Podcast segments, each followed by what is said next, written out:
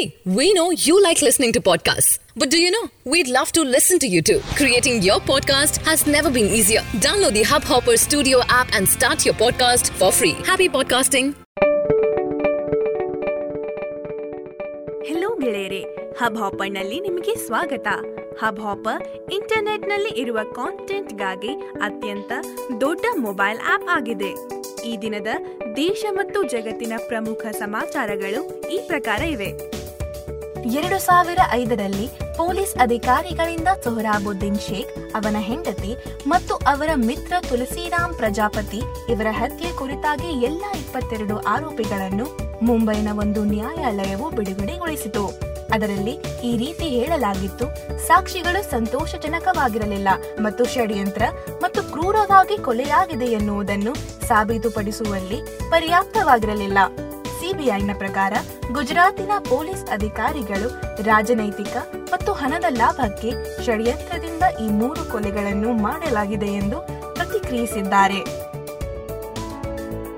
ದೆಹಲಿಯ ಉಚ್ಚ ನ್ಯಾಯಾಲಯವು ಶುಕ್ರವಾರರಂದು ನ್ಯಾಷನಲ್ ಹೆರಾಲ್ಡಿನ ಪ್ರಕಾಶಕ ಅಸೋಸಿಯೇಟೆಡ್ ಜರ್ನಲ್ಸ್ ಲಿಮಿಟೆಡ್ನ ರಾಜಧಾನಿ ದೆಹಲಿಯ ಪರಿಸರವನ್ನು ಖಾಲಿಗೊಳಿಸುವ ಕೇಂದ್ರೀಯ ಆದೇಶದ ವಿರುದ್ಧ ಪ್ರಶ್ನಿಸುವ ಅರ್ಜಿಯನ್ನು ತಿರಸ್ಕರಿಸಲಾಯಿತು. ನ್ಯಾಯಾಧೀಶರಾದ ಸುನೀಲ್ ಗೋರ್ನ ಹೇಳಿಕೆಯ ಪ್ರಕಾರ, ಈ ಜೈಲ್ಗೆ ಎರಡು ವಾರದೊಳಗೆ ಐಟಿಒ ಸ್ಥಿತ ಪರಿಸರವನ್ನು ತೆರವುಗೊಳಿಸಬೇಕು. ಇದಾದ ನಂತರ ಸಾರ್ವಜನಿಕ ಪರಿಸರ ಅಧಿನಿಯಮ ಹತ್ತೊಂಬತ್ ನೂರ ಎಪ್ಪತ್ತೊಂದರ ಪ್ರಕಾರ ಕಾರ್ಯ ಪ್ರಾರಂಭಿಸಲಾಗುವುದು.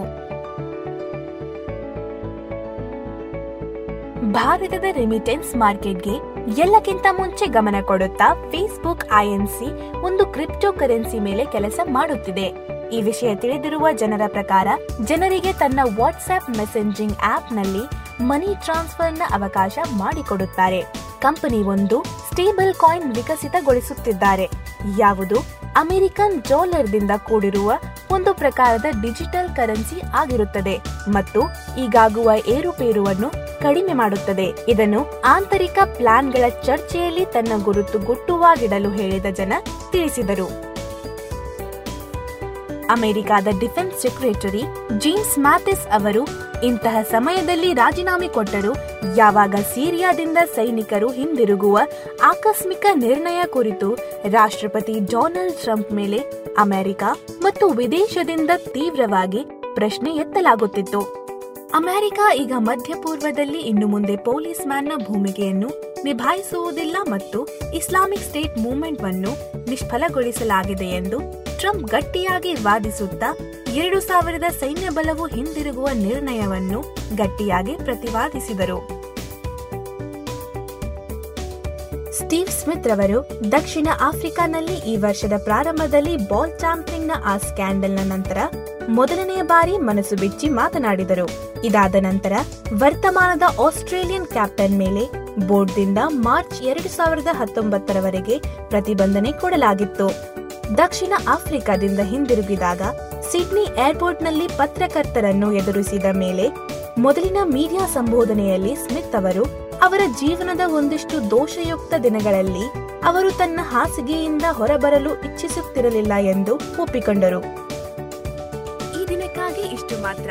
ನೀವು ಈ ಪಾಡ್ಕಾಸ್ಟ್ನ ಆನಂದ ಪಡೆದಿರುವಿರಿ ಎಂದು ನಾವು ನಂಬಿದ್ದೇವೆ. ಈ ದಿನದ ವಿಷಯದ ಬಗ್ಗೆ ನಿಮ್ಮ ವಿಚಾರ ಏನಾದರೂ ಇದ್ದಲ್ಲಿ ನಮಗೆ ಖಂಡಿತವಾಗಿ ತಿಳಿಸಿ. ನೀವು ನಮ್ಮನ್ನು ಪ್ರತಿದಿನ ಕೇಳಬೇಕೆಂದರೆ ಸಬ್ಸ್ಕ್ರೈಬ್ ಬಟನ್ ಅನ್ನು ಒತ್ತಿರಿ.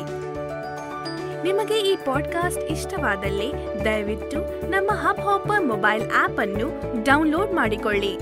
ನಾವು ಹಬ್ ಹಾಪರ್ ಆಗಿದ್ದೇವೆ ಎಲ್ಲ ಇಷ್ಟವಾದ ವಿಷಯ ಮತ್ತು ಭಾಷೆಗಳಲ್ಲಿ ಪಾಡ್ಕಾಸ್ಟ್ಗಾಗಿ ಭಾರತದ ಅತಿ ದೊಡ್ಡ ವೇದಿಕೆ. Hub hopper simply content